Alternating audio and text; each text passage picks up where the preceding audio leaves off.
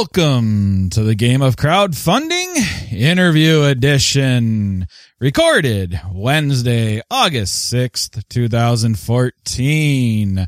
That's right. I'm back with another interview and this is the game of crowdfunding and, and, uh, we are going to be talking to somebody who has a project right now. If I'm lucky, you're going to get to know about the tail end of it and, and go out there and back it if you haven't already, uh, which I would be surprised if you haven't.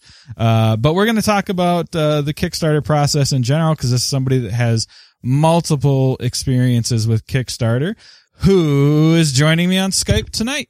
Hey, it's AJ Porfirio. I'm with uh, Van Ryder Games, and we seek to publish very thematic games. Uh, we have two published games, If I'm Going Down and Tessen, and a third up on Kickstarter now, as Jeff mentioned, and we'll, and we'll talk about that. Yes. Hostage Negotiator is the one that's out there right now, and it's coming close to a close. And this kind of conversation ended up coming about and i want to say it's been a conversation in the making for a while aj because uh, we have mutual friends. You and i haven't really crossed a whole lot of paths but we have mutual friends and your name comes up every once in a while and i and i know you've responded to a couple things that we've done in the past uh, like the the uh, series we've done with meltdown games and stuff like that. So you're somebody I, i've kind of wanted to have a conversation with for a while because i know uh, your journey through kickstarter through Kickstarter, I guess. So I'm kind of looking forward to having this conversation tonight. Yeah, me too. I can, I guess, reiterate everything you just said. I mean, uh, it's, it is surprising we have not spoken or, or met. Maybe, I don't, are you going to Gen Con? Maybe we can face that there as far as face to face meeting, but, but, uh, not, uh, we'll do it somewhere else. Unfortunately, no Gen Con for me this year. Oh, bummer. Okay. Well, I was there. we'll meet, but I'm glad to be talking with you. I was there last year, and unfortunately, uh, this year, uh, my fiance has a a fairly uh, big vacation plan for us in October, and we just bought a house. So between those two things, Gen Con came off the list. understood. Understood. Well, you know, I, I kind of got a last second um, reprieve, I guess, to be able to go. I wasn't going to be able to go, but uh, I'll be there Thursday through Saturday, so I'm pretty excited. Yeah, I, I wish I was going, and and of course now that the word is either subconsciously or consciously out that I'm not going. This is the year that everybody and their brothers like, oh yeah, we're going to meet at Gen Con this year. I'm like, uh, no, we're not. I know, I know. It's always trust me. I was already like preparing myself how am I going to handle with the withdrawals? so. All right. So, uh, again, this is probably going to be a little bit different than we normally do. Not by too much though, because some of the same stuff that I'm usually curious about, obviously AJ can kind of answer and, and he does have a project on right now. So we will of course talk about that. Like I said, my, my hope, my goal is to get this out while there is it still maybe a day or two left. So if you listen to this right away, hit pause, go check out the project and uh, come back and, and finish the conversation with us. But I have a few basic warm up questions that I like to start with to get the ball rolling. And then, like I, I told you earlier, this will just pretty much be a conversation between us about your journey here. Uh, so you ready? I'm ready. All right. So the first one I usually like to ask is what makes you a geek, sir? Uh, well, I mean, I, the obvious answer, I guess, would be, be my, my interest in games and of all types, really. I grew up with games and, and, uh, played, you know, Dungeons and Dragons was probably one of the first things I did. My mom actually brought home the, the red box one day when I was gosh, either first or second grade. A fellow dice colorer. I mean, I was enthralled with it. It was, you know, I just loved building dungeons and playing the game. And I, you know, I begged any adult that could, that could make a dungeon to do, to make one for me. Uh, I think I annoyed the heck out of my, my uncle when he'd come to visit us.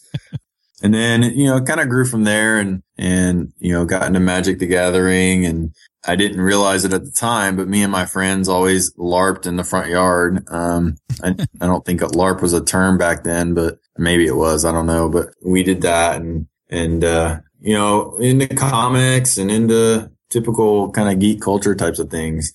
So I guess, I guess that answers the question. yes, you're, you're a well-rounded geek then. Touch yeah, a little bit everything. Thing, one thing that I guess is unique about, well, maybe not unique, but uncommon is I, I played sports too and I was, I was a pretty good athlete. I, I, I played minor league baseball for a couple of years and I played in college. And so I'm, I was a jock, I guess. I mean, not in the, this probably the sense of the word that geeks think of, which is not favorable. So I kind of had, I guess, two sides of the coin, so to speak. I mean, I had my, my geek friends and then my athletic friends. And I found that there wasn't a lot like me who, who kind of loved both worlds. And, and so I just relished in each. So yeah, so but I that that's all done now. The sports are gone and the geek is in full force. all right. So then one of my uh, follow up questions are one we like to to ask quite a bit because we like to kind of point out that you can really geek out about anything if you're truly passionate about it. Uh, do you have any geek level passions for something that somebody in the quote unquote normal world uh, would not consider geek related? Oh, geez. I mean, pretty much anything I do, I get passionate about. I mean, so much so that, you know, I get yelled at sometimes from the wife uh, for spending too much time on things that I really love. I kind of go in, I go in waves. I mean, zombies were a big thing for me for a while. I love zombies. I still do. I got heavy into poker at one point. You know, now it's game design, game publishing and playing games. So just whatever whatever is uh my current geek flavor in- interest that's what i that's what i'm kind of really into. And then lastly uh and and you can answer this as specific or as general as you want and you'll understand why when i ask the question here but i'm assuming that being a publisher and running Van Ryder games is not your full-time job. So what do you do for a job besides uh publish and design games so for my day job, I actually do uh, inventory management and I guess parts forecast, forecasting and analytics really, which is probably interesting to maybe 0.01% of your audience. Uh, I like to tell people, Hey, have you seen the movie Office Space? Yeah, I have a corporate job kind of like that. I mean, it's not a programming job, but I, I relate a lot to that movie. So, I mean, it's good. It's fine. And, and you know, it, pays pretty well and lets me support my family. So, but my passion is definitely uh, the game design side and the publishing side. And you kind of straddle that the the design and the publish side and that's usually something I'm always curious about with people that come on especially if they decide to go the self-publishing route and I've had all spectrum so let me just ask you I mean where do you fall in the spectrum of say the one far end is I don't ever want to touch anything publishing related. I just want to design all day to man, uh, I would give up design and just publish full time because I really love being a publisher. So where in that spectrum do you fall? Yeah, that's a, that's a great question. And, and honestly, it's shifted for me quite dramatically since I got started sort of designing. I mean, you know, three or four years ago, I started designing games. I was, well, in the beginning, 100 zero. I mean, for designing versus publishing. And then when I decided I was, was going to self publish, you know, at that point, I became probably, you know, 80, 20, 70, 30. Fast forward to now and it's essentially reversed. So I'm probably 80 publishing, 20 design, maybe even 90, 10. I don't really have anything as far as a design goes past hostage negotiator of my own that's anywhere past like an alpha stage. So it's sort of something that's organically developed because I just only have so much time. And, you know, with publishing Tessen, which was some, you know, Cardboard Edison's design, I did not design that one. And then Hostage Negotiator has been in development for a while. Uh, but now I'm, you know, doing the publishing work for that. Uh, I've signed another game called Salvation Road. So it's mostly publishing work at this. And, and I'm okay with that because I get my design, I can quench my thirst for design with development work. So, you know, I, I believe strongly in collaborating with the designers we sign and, and I do development and I'll, I'll do some, you know, make some design suggestions that way. So, uh, that's kind of where I'm at, but I do anticipate continuing with hostage negotiator, uh, based on just what looks like is going to be great demand. So I, definitely have abductor packs in the works and that's part of the Kickstarter, but you know, I'll keep that going as long as I can. So yeah, I'm about 80 20, I guess, at the moment. Is that by total choice? I mean, are are you finding yourself at this point really in, enjoying the publishing side and you know everything that comes with that, and again, willing to have it be 80-20 because it, it's become sort of a passion that you've you've kind of walked into, I guess. Yeah, no, I, I do enjoy it. Um, first and foremost, most definitely. Uh, I think what I've found is I really enjoy working with other designers uh, in a in a publishing capacity. Uh, I feel like I have. Let's be honest, I'm a small publisher, but I feel like I have some good guidance and, and advice I can give to designers, whether I sign them or not. You know, when I even when I get submissions and things, and I enjoy that. And I think that the design community is, is such a great community. It's so willing to hear feedback and criticism and ultimately they just want to do better. And so I re- just really enjoy the that part. Um, just working with great people to make great games. I used to try to design more myself, and I've just recently started getting back into it because I'm collaborating with somebody.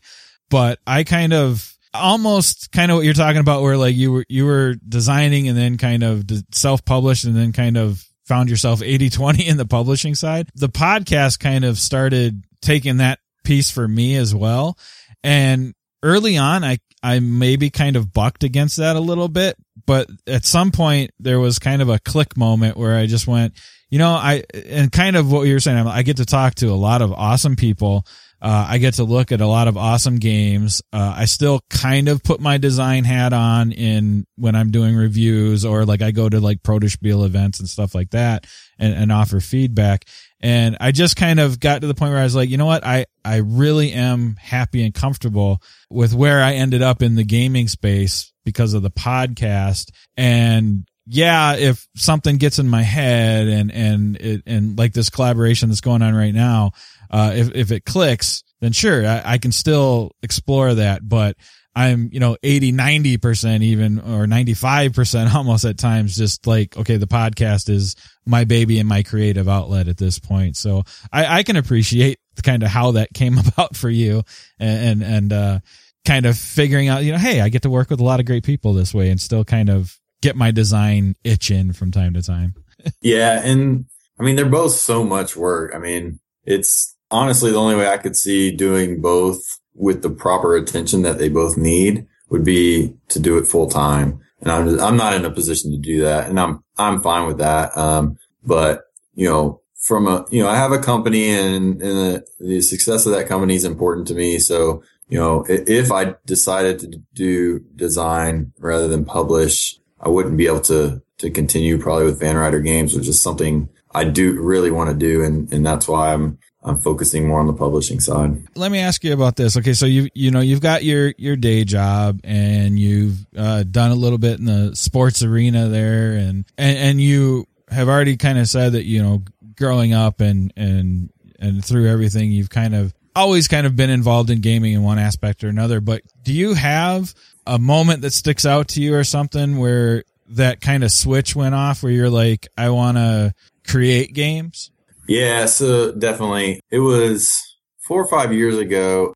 I mean, I've always been in games somewhat, but I was, I was pretty removed from them at that point, just focusing on, you know, we were, we were starting our family and having kids and just not a lot of time for, for extracurriculars at that point. But one Christmas, I was, I don't even know how I came across it, but like I said earlier, I was pretty into zombies and I was like, man, I wonder if there's any cool games you know, with zombies, you know, not video games, but, but board games. And I ran across, you know, Last Night on Earth, which, you know, was the zombie game at that point. And I guess zombies, but for some reason, Last Night on Earth definitely captured my attention more. So I was like, I want that game. And it was around Christmas time. So I kind of asked my wife or, or, told my wife, Hey, you know, here's, this would be a great Christmas present for me. I'd love to get it. And so she did, and I got it. And Christmas, you know, came around, and man, this awesome game. And I opened it, and the com- components and everything looked fantastic. And I'm like, all right, let's play this. And so, you know, her family was in town, and you know, I asked and tried to get someone to play, and I met little to no excitement or enthusiasm for that idea. so I was kind of bummed. I was like, man, I have this great game, but I don't have anyone to play it with. And I was like, man, you know, if I could play it solitaire, then I'd be fine. Like, you know, I'm, I'm, I'm an introverted guy, so I don't, I have no problems, obviously, uh, playing a game alone. Anyways, I had the genesis in my head of an idea. Oh, you know, why don't I just design a zombie game that I can play solitaire? And so that's when the idea for our first game, if I'm going down, sort of crept into my head and the wheels started spinning. And, you know, I was like, okay, you know, let, this could be cool. So I started researching what other zombie games were out there, researching game design, looking up every source on the web I could possibly find. And that's, that led me to, um, GameCrafter actually. And, and I was like, Oh my God, this is the coolest thing ever.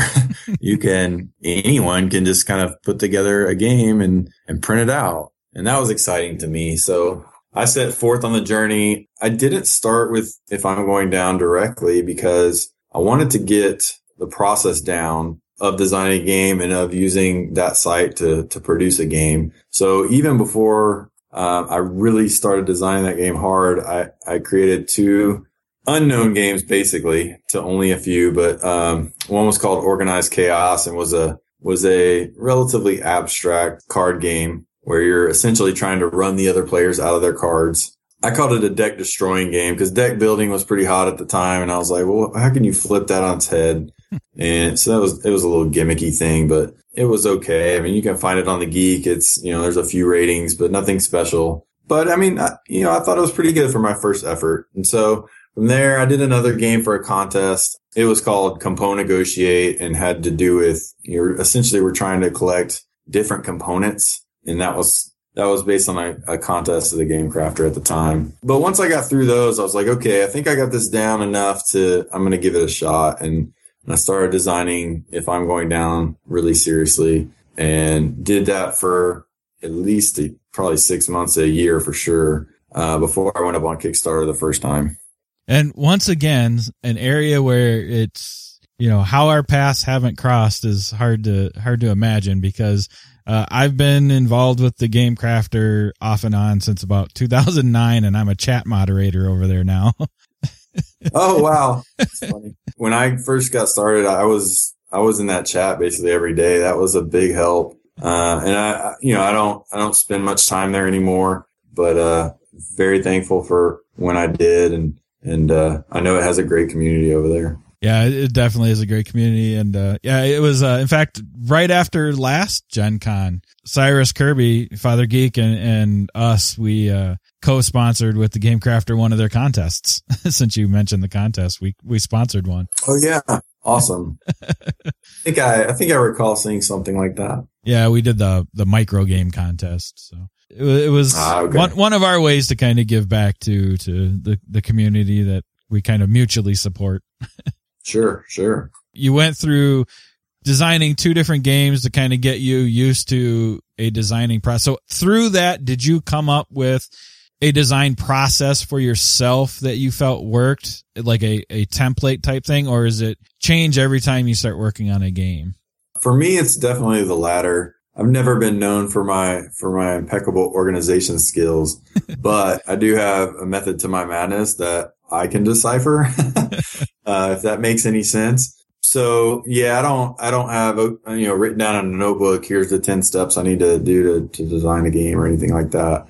I think I start like anyone else and, and maybe not like anyone else. I, I, actually tend to try to write rules first. Um, You're one of those few, yeah. few people. I actually know somebody else that they're like, I will write my entire rule book first and then go back and do the components and everything else and make sure it works. Yeah. I mean, it, it that's how I, I mean, I'm, I'm sort of a, I guess, written learner, I guess, like I, getting thoughts down on paper essentially helps me store them in my memory. So, you know, when I think of a game idea, I write it out and I think that helps a lot to sort of speed up the initial process of getting the early design kinks out so yeah, that's kind of how I've always done it. And then I'll seek feedback and get, you know, tweaks to the rules and the feedback. And then of course put the game together uh, in a rough prototype form and then, and then go from there. Okay. So how prevalent does playtesting, uh, get involved for, for you and how soon are, are you looking for that if it is prevalent for you? Yeah. Oh, yeah. Of course it is. I play test a ton myself, um, and then when I feel like okay, usually I almost say you know I'm not putting it in front of many playtesters until it's in a beta stage usually. And it's probably better to do it earlier than that. Uh, and, and I do it with more, tr- my more trusted circle, I guess. But both of the games that I've designed and are publishing are solitaire games essentially. Uh, if I'm going down, can be played with, you know, two players, but it was designed as a solitaire game at heart. Uh, so, you know, you have the, a bit of an advantage in that you can do a ton of testing yourself and it's real and valid testing, not, okay, I'm going to play these four different players actions and see what happens. So I can, I think I can get a lot farther doing, you know, with that sort of game, um, testing on, on my own. But, you know, once it gets to that, that beta stage, then I blast it out to tons of people. And hostage negotiator, I'm pretty confident saying, man, that game's probably been tested between, you know, at least 500 times. I don't keep count or anything, but my lead playtester alone's played it over 100. I know I've easily played it over that. So just between the two of us, you know, there's been tons of testing and there's, you can never have enough testing. You can also never be fully finished. I guess I should be careful how I say it, but there's always changes that you could make. At some point, you have to really think critically about your design and think if the changes are actually impactful to the overall experience. You know, that's, I guess, the best way I can put how, how the playtesting process goes for me. And maybe you, you haven't had to deal with this as much because, like you said, the the two uh, between if I'm going down and hostage negotiator, they're primarily solitaire games. Uh, hostage nego- negotiator is a solitaire game, and if I'm going down is one to two players, like you said. But does your wife have to suffer through early early tests before the rest of the world sees it? oh man, you just opened up a can of worms.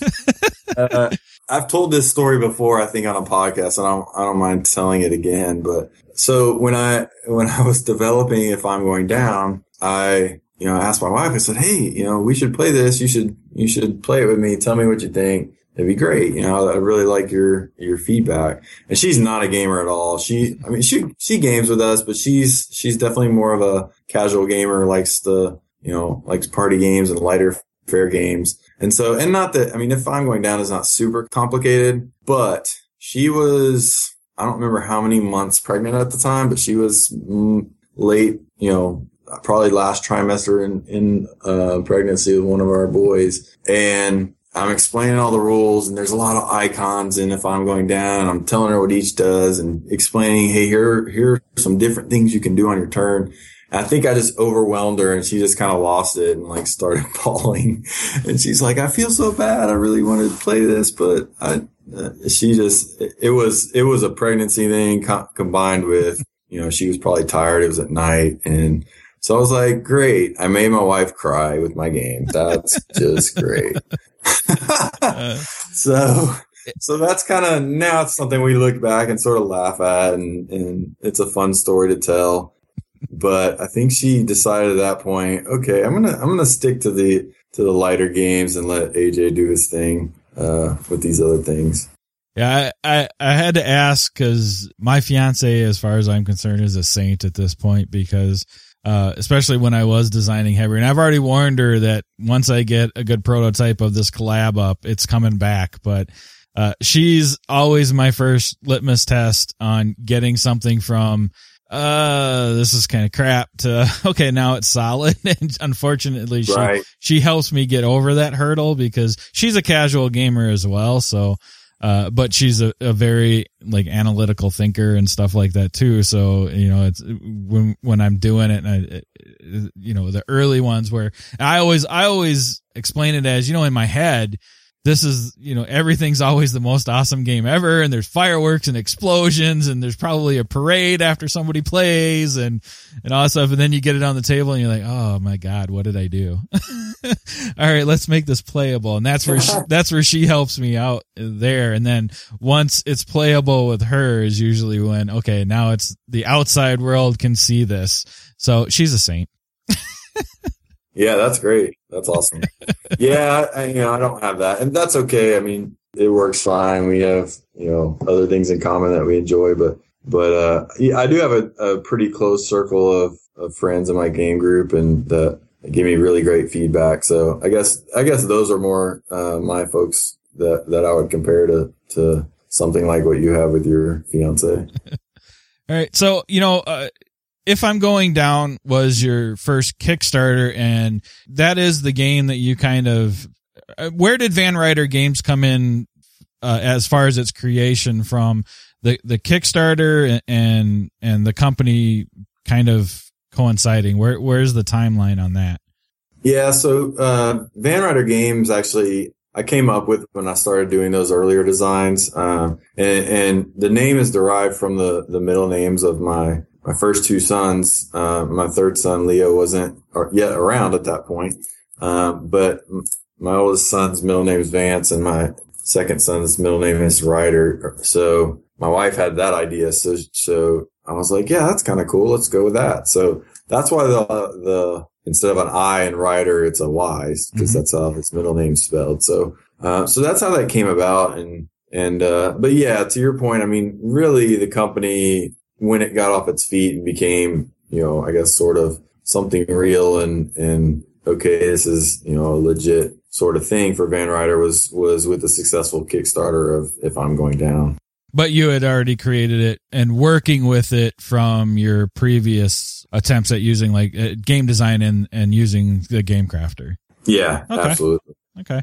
Uh, so then focusing in on, on just a second here. I mean, if, if I'm going down, you, you're running that Kickstarter, uh, and, and you're looking for, for funds for a game that you designed at that point, were you already thinking that you would sign or take submissions and publish other people's games or were you just looking at you know i have van ryder games for my own games at that point i had put it out there that i would you know was accepting submissions but i mean let's be honest at that point i mean and even now i mean you know i'm i'm pretty small and outside of the the kind of tight knit design community maybe not as well known. Well, certainly not as well known as obviously a lot of the bigger publishers.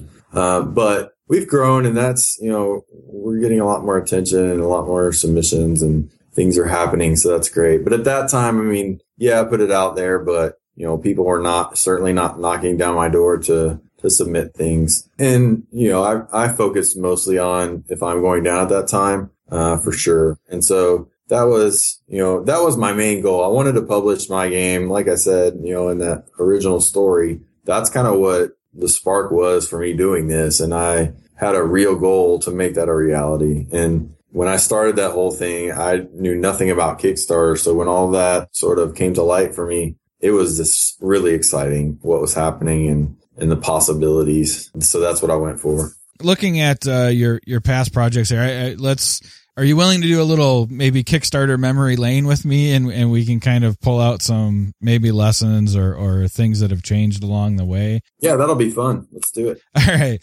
So if I'm going down was back in 2011. Yes, that fall. Uh, I think September. Uh, it's okay. September and October because I remember wanting to time it around Halloween. Okay, and 2011 eh, depending on how how how good you are with time that doesn't seem like a long time ago but in you know i, I can kind of compare kickstarter years to dog years sometimes. It really does. Yeah it feels it feels like a long time ago. So when you were running uh, if i'm going down it was a drastically different kickstarter environment at that time and, and what you could and couldn't do on a kickstarter to be successful correct Oh, I, I mean, yeah. I mean, there. Are, I think there are some hard and fast rules. I think that probably will never go away. But yeah, I mean, there's so. I mean, Kickstarter's changing all the time. I mean, it's the landscape is so much different now than it was back then. So yes, absolutely, definitely a different different time where different things were were working that wouldn't now, uh, etc. Yeah, I mean, because back back in that time frame, I always kind of joke around and and I joke around, but it's there were projects at the time that kind of did this and were successful, but uh, you could kind of get away with here's my idea, here's what I drew up on a napkin. I need you to help me make this a reality. And those were the type of projects that were kind of getting people gra- people are gravitating towards those projects and trying to really yeah let's let's help the little guy if you will get their dream done right? Uh and, and that's not what you did with him. I'm going down but i mean though that was the type environment at that time. So things like like i don't you didn't really have any like like reviewers or anything on if i'm going down if i remember right. Uh not any prominent ones that's for sure. Yeah because that was like 2011 timeframe was pre where like that was you know like today especially for an a first project because we're talking about your first project and, and kind of getting your name out there. For a first project today if you look in people's comment section usually some of the first things are like well are you going to get any reviews? Are you going to do this? Right? It's kind of a, a yeah. given today. It's yeah it's funny because when you brought that up that's exactly one of the things i was thinking about too. Because that's to me, I mean, that having reviews and ha- definitely having a very polished rule book are required essentially. Honestly, I don't know how any project gets away with not having their rules um, posted, but you know, you've seen things like partial rules or uh, even you know not even written rules, but just kind of examples of gameplay, and that that to me is kind of wow, uh, it's crazy. But I mean, I think Zombicide didn't have maybe it did. I don't know, but not not right away. And it was really towards kind of towards the end, and they started releasing like images of pages of the rule book. Yeah, you know what I mean. so I mean, you know, maybe maybe you don't need it. Hundred percent. If you have something flashy, you're going to attract people to it, and it's it's the backers that need to be discerning about things like that. And, and let's face it, a lot of them probably aren't uh, hey, this looks cool. I'm going to back it. There's different, different personality types and, you know, and I'm, you know, I'm sort of like that. I, I, I rush to a buying decision sometimes. Um, and then you have the people on the other end that are, you know, they'll, they'll cover every piece of text in the entire project and every update and all the comments and still not feel like 100% like maybe they should be backing when they press the button but but uh most people fall somewhere in between. But i think it will always be true that a great presentation on kickstarter and when i say presentation i mean you have fin- some finished art if not all finished art. You have a professional video and a professional uh, presentation on the page outlining how the game plays and what's going to be included those are always, always, always going to be the key ingredients to a successful Kickstarter. Yeah. And it's kind of, it's gotten to that point too, where it's, it's hard for somebody to kind of come in and spend no money to get money, right? Yeah. I mean, I don't know how that's happening unless you are an artist, graphic designer, and game designer all at once and, and a videographer as well. I mean, exactly. Yeah. Like, who who exists that's that? I'm sure there's someone, but if you have uh, all the hats, then you are the luckiest person in the world, and you could probably make a mint selling your services. yeah, and yeah, exactly. and I mean, you can. It, let's face it, like this isn't a get rich industry by any means. You can you and and people are willing to help, so you can leverage your network and everything you get from other people doesn't necessarily have to be paid out in cash. I mean, there's ways to pay other people back and do favors for other people as well uh, in exchange for things. But to your point, yeah, I don't see how you can't at least front some investment. Uh, and really, you should. I mean, if you're serious about your game, you should be willing to put forth, you know, some capital to see it succeed. All right. So I pulled up your projects here just because I wanted to make sure I, I actually know what I'm talking about. don't want to try to oh, make boy. make stuff up. Uh, so all right. So if I'm going down, you were looking for six thousand. You made uh, ten thousand six hundred forty dollars, so uh, 170 some percent funded. And again, we're we're talking about 2011. That was a a, a pretty big deal. That was a pretty uh, nice return on a project uh, at that time. Yeah, this was. I mean, this was sort of around when you really had some things starting to blow up. Um, like D Day Dice was like, mm-hmm. oh my god, everyone was like, oh my god, A hundred thousand dollars. Like it was un you know unfathomable at that time. Right, and it was this will never happen again. I mean, yeah. You remember uh, every time a new project came along that broke something, it was like, okay, we've we've hit our cap. This will never happen again. Yeah, I mean, well, I personally didn't think that, but there was definitely that school of thought out there, and there was the school of thought that oh, this is just a fad. It's it'll be gone next yeah. year. You know, Kickstarter is going to be done I didn't believe that for a second. Yeah, you, um, you always heard about the, and, and, you still hear the whispers of the bubble even now. Yeah. Now, yeah. you know, something Kickstarter may make some changes, but you're right. It's, it's ingrained at this point. It's, you know, it's, it's a foundation, uh, basically a, especially in the board game side of things, it's, it's kind of a, it's, it's in the lexicon at this point. I mean, honestly, like the board game space of Kickstarter is, it's very interesting if you look at the stats. I would say the board game following on Kickstarter is the most prominent of all the different categories of Kickstarter. And if you look at the stats, I think like something crazy like, you know, half of the backers back or more backing board games have backed multiple projects, whereas like all the other categories, I think are a much smaller percentage than that the, the board game community has embraced it. They really have. Now you, you have, you know, vocal dissension among a lot of people and every Kickstarter game is crap and da, da, da, and all that. And that's fine. I mean, maybe they had bad experiences and they're certainly entitled to their opinion, but I don't agree with that at all. And I think that you see a lot of great things coming off of Kickstarter. I've seen a lot of amazing games come off of Kickstarter and I've seen a lot of amazing games not reach their funding on Kickstarter for various reasons. Yeah, absolutely.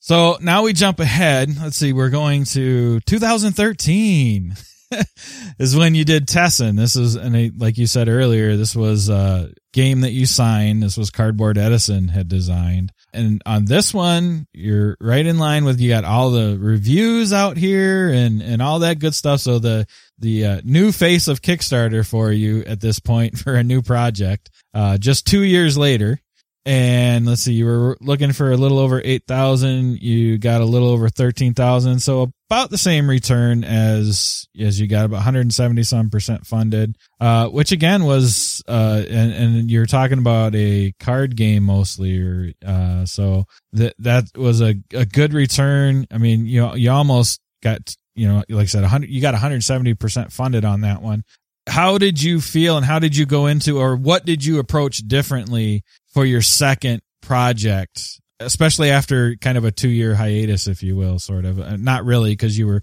fulfilling if I'm going down, but you, yeah, we were. I mean, we fulfilled in 2012, and things were in the work. I was working on Hostage Negotiator, and then Tessen came along. I found that at Unpub and signed it, and just with the type of game it is and how polished it was, I decided to put that ahead at, of Hostage Negotiator in terms of publishing queue, and so worked on that and yeah, I mean, it, it was, yeah, it was only 3000 bucks more than if I'm going down. But if you look at the backer count, I mean, 539 versus yes. 186. You know, this is a smaller box game and it was 15 bucks a piece. Whereas if I'm going down was 35. So, uh, the backer count's really, I think what I look at and, mm-hmm. and it was a much greater success from a funding standpoint than if I'm going down.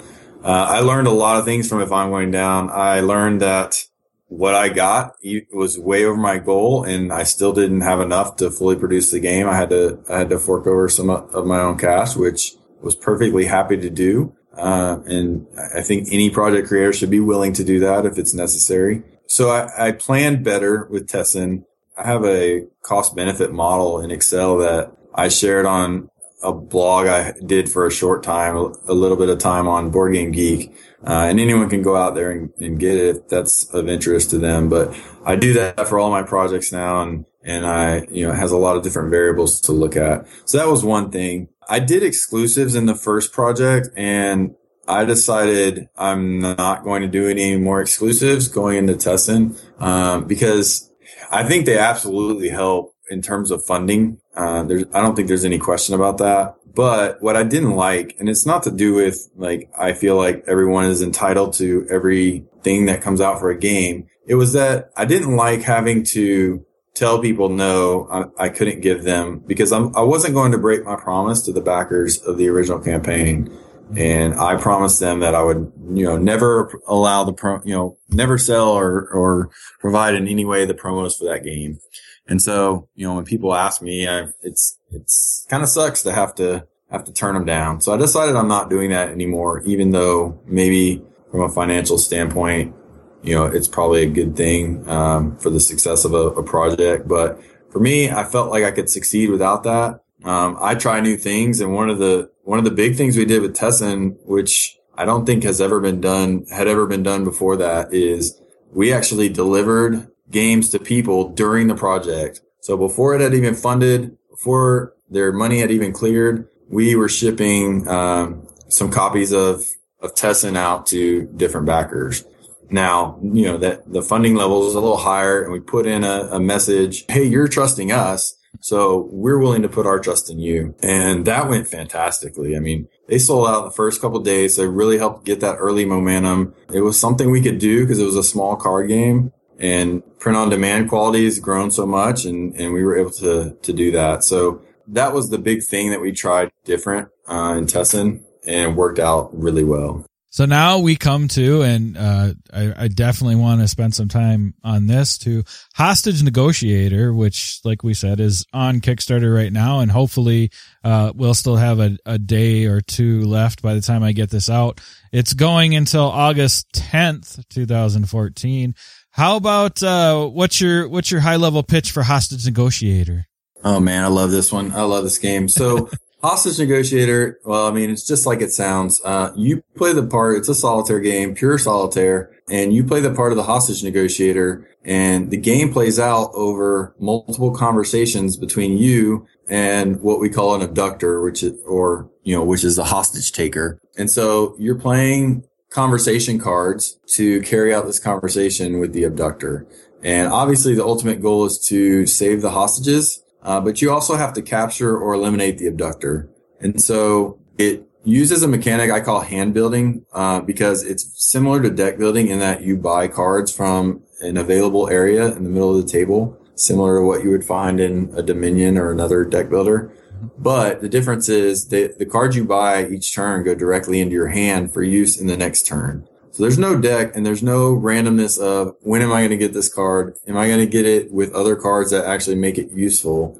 So I've kind of flipped the, flipped the script on, on that and pulled the randomness out of when you'll get the cards, but there is randomness when you resolve the cards. Now you can, there are factors and things you can do to mitigate that. I mean, you're rolling dice, right? So you're rolling dice to resolve the cards. And, you know, as everyone knows, dice can be random but how many dice you get to roll is dictated based on how much, you know, how calm, how, how much have you been able to calm down the hostage taker?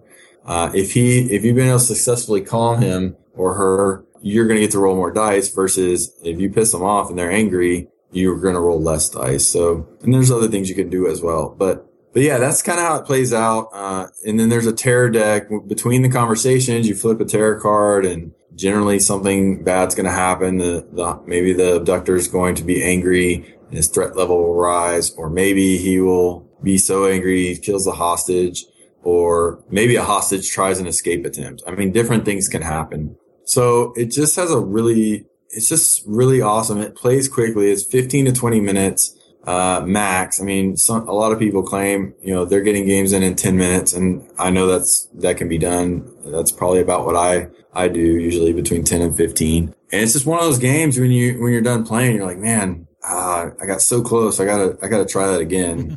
and, you know, I, I knew I had something special during the play testing when, when I was getting this kind of feedback that it was just, it was something I didn't quite experience with if I'm going down. It was a different level of, of, uh, excitement, I guess. I mean, people were excited and testers were excited, but it was, it just was not quite at the level this one was. So I was, I was thrilled through the development process and really felt good about it. And I mean, it's showing, you know, in the Kickstarter, it's almost at, uh, well, it's over 35 grand and almost 900 backers right now, uh, with, with four, four days plus to go. So, and honestly, I mean, with it being a pure solitaire game, I wasn't even sure, you know, if we'd hit the 5,000 which was only going to let me produce at a very basic level. And I was confident we'd hit 10,000, which is sort of what we needed to do, do a, a nice production. But now we're really going to be able to do some special things. So I'm really, really excited. Yeah, and that was actually one of the things I was going to kind of ask you about is, you know, it, it, it kind of, it seems like, well, you've done some solitaire game design in the past, obviously with if, if I'm going down, but you had that one be it was one to two players. So did you have any? I mean, were you nervous about putting up a solitaire game on Kickstarter? I was. I mean, it's a it's a niche within a niche, and but I wasn't I wasn't fearful. I was just a little bit concerned, but I've worked really hard to you know integrate myself into the solitaire community and there's such a great solitaire community on Board Game Geek. The one player guilds in the top 10 guilds. I mean, with, I think we, there may be over a thousand members, um, at this point. There's a solitaire games on your table geek list that sees all kinds of activity. And I made sure that I was uh, involved in that, not just to help the game, but because it's also, I'm interested in it.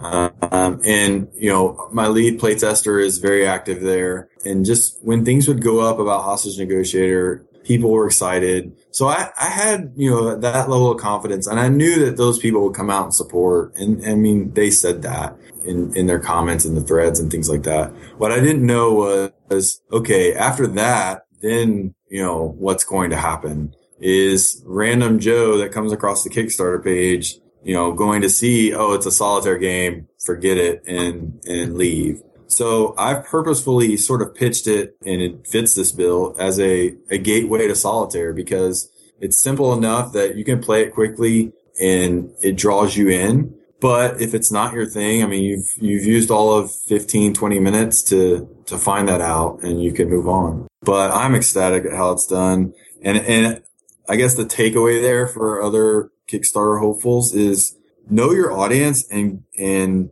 become involved with them way before you ever get to Kickstarter. And you, maybe your audience is just gamers, but if you're not networking and meeting people on Twitter, on Facebook, on Board Game Geek, then you're going to find it very challenging potentially when you try to put your game up there. Yeah, and that that's one of those things like I it seems like I have that conversation almost like daily uh, and, and it's, it's people, you know, people that want me to help out or, or people that are looking for consulting services. And, and one of the questions is typically, all right, well, you know, I'm looking, I'm going to launch next week or I'm going to launch within the next two weeks or even I'm going to launch next month.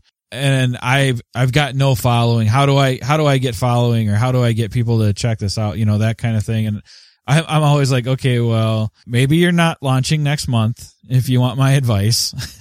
uh, maybe you need to wait six-ish months or so, or at least three to four months and start building that community. And here's a couple different ways you can do it. But it always amazes me that there are still people that think that Kickstarter is your entire marketing and where you're going to find your community. And that's just simply not the case. It's, it's a, it's a portion uh, it can be a small part of your marketing, but it's not the marketing for your project.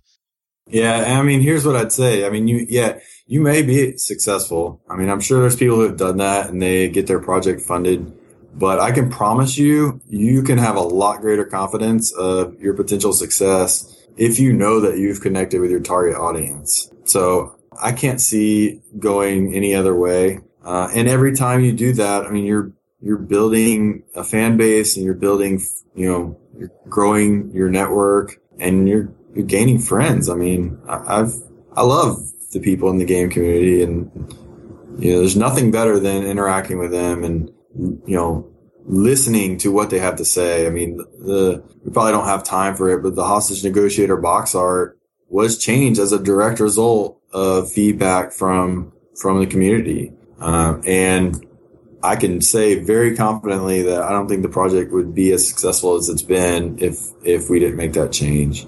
So yeah, I mean, there's no excuse. I know it can be it can be scary sometimes and daunting to put yourself out there, but trust me when I say that people in this industry and gamers want to help. Yeah. And it's it's also you had mentioned like, you know, you you can be successful. You can you can you can be that that fire, that flash in the pan, or whatever you want to call it, and, and, be successful. But there's a difference between having your successful Kickstarter and and getting ex, you know just squeaking into what you asked for, and say having hostage negotiator that was looking for five thousand dollars and is now over thirty five thousand dollars. I mean, there's a big difference between just getting the $5,000 and being involved and active and growing your community to a point where, you know, almost 900 people at this point have come out and said, Hey, we want to, we want to back what you're doing, AJ. Oh yeah, definitely. All right. So, uh, one of the other questions I like to ask, uh, since like I get, like I said, hopefully I'm going to definitely try to get this out with a day or two left in the project. So, uh, one of the questions I like to ask somebody is has either listened to this has paused or has come across hostage negotiator on their own. They're checking it out and they're going yeah i think this game might be for me but i'm not sure. Do you have like one or two things that you would tell them to make them go you know what aj you're absolutely right. I have to back hostage negotiator right now.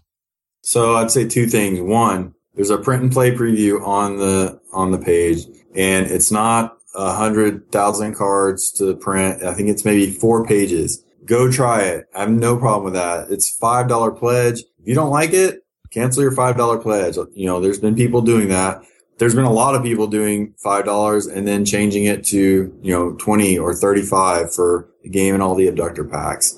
I, I really feel confidently if you try it, you're going to really like it. But two, I mean, if, if you know, a lot of things print and play is not people's things, but you know, there's videos on there. There's everything you need on there to make an informed decision. And on top of that, there's a money back guarantee. So, uh, you know, I, I don't know what else I can say to, to sort of sell someone on it. It's $20 for the base game. It's not a lot of money out of your pocket and there's a money back guarantee. So people have responded. It, you know, if solitaire is not, not your thing, then maybe it's not your thing, but I, you know, I, I, say right there at the top of the page, if you're ever going to try one solitaire game, make it this one. Because I really think, and I, I've seen people change their tune on how they feel about solitaire gaming after they've played it. Yeah, and th- this is a project that I've kind of come back and forth to, and I even today I went back out and was looking it over and and watched the video again and stuff, and it truly is just a really nice looking game and one that has a great theme behind it and a, a great use of a great theme to go with a solitaire style game. It it really is uh, impressive to me. I, it, it's something that, like I said, I keep kind of going back to and going, man, this this looks just beautiful, and and I, I'm glad to see it doing as well as it is. So I obviously you've got a winner on your hands, AJ. The the people are voting uh, with their money at the moment. And uh, so I, I think that's awesome. I, I'm glad to see this doing it. And I think I even told you that on Twitter. I'm, I'm glad to see this doing as well as it is. Oh, absolutely. Thank you so much for those kind words. I mean, there's been that sentiment from so many people. And honestly, I, it, you know, it, it's very humbling and I'm just thrilled with it. And, and I'm so excited for this game to be out there, to get out there and, and people to start being able to play it. So uh, let, let me go ahead and do this piece here. Uh, everybody, again, I you should be able to hear this with at least a day or two left. So Hostage Negotiator is on Kickstarter right now, but barely. So go check it out. It is uh, going to end on August 10th, 2014.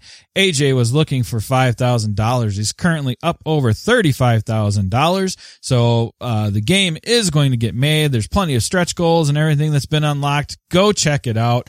And like AJ said, if you've even been on the fence about a solitaire game before, definitely go check this one out. This may be the one that can kind of convince you that solitaire games are fun, uh, not only fun but beautiful and and uh, worth checking out. So, as always, I will have links in the show notes uh, to go to the Kickstarter, to go to uh, AJ's uh, company, Van Ryder Games. Uh, so you can always go check out the show notes and click over from there. Otherwise, again, on Kickstarter, Hostage Negotiator. And definitely, like I said, check it out. And I think it's definitely something worth backing. And so do a lot of other people because they are doing it. Well, AJ, thank you for finally sitting down and having a conversation with me. I'm glad we got to be able to do this. Absolutely. And hey, if I could, I just want to add, it, you know, there's there may be some people that hear uh, the podcast after the project is over. Yes. Uh, there will be, if not right away, maybe not right away, but there will be the opportunity to pre-order, uh, and then of course it'll be able, available once it launches. So if you do miss it, um, don't worry. There's going to be other opportunities, or even reach out to me, and we could probably work something out. All right. Is there anything else you want to make sure we cover or touch on before we take off? How do you recommend people get a hold of you or follow you? Just go over to Van Ryder Games and click over, or do you want to share your your uh, social media stuff? Yeah, we have uh, we have a mailing list you can sign up for on at Van, vanrydergames.com, and that's Ryder with a Y. Uh, and that's also my tag. Uh, my Twitter handle is at Van Ryder Games, no spaces. And then we have Facebook, but your best bet's uh, Twitter. I'm very active there. Uh, and then I'm also Van Ryder Games on on BoardGameGeek.com. So yeah, you can find me in any of those. The only other thing I would say is thank you so much, Jeff, for the opportunity to come on and talk about our games. And everyone, look out for Salvation Road. That'll be our next uh, our next game. Yes. And I'm looking forward to seeing what goes on with that as well. So uh, that'll that'll definitely be on my radar when it comes around. All right, everybody. Thank you once again for hanging out and listening to another uh, interview for the game of crowdfunding. I will have more coming up here soon. Uh, unfortunately, we will not have draft picks here in August. Uh, I had some issues earlier that Sarah and I couldn't record, and then Sarah's got something going on at the end of the month to miss our second recording date. So uh, sorry for people that are playing along or wondering what projects we're going to pick now. I know Sarah's been tweeting out the projects she would have picked. So, uh, we will be back next month with those and I will be back very soon with more interviews. So thanks for listening. This podcast is a proud member of the Geekcast Network. If you enjoyed it and are looking for other podcasts with a geek culture slant, head over to geekcastnetwork.com where you will find podcasts such as Two Bald Geeks, a podcast by two bald horror movie fans that dissect one horror movie a month, saving the spoilers for last. The Geekcast Network. You can broadcast your geekiness at geekcastnetwork.com.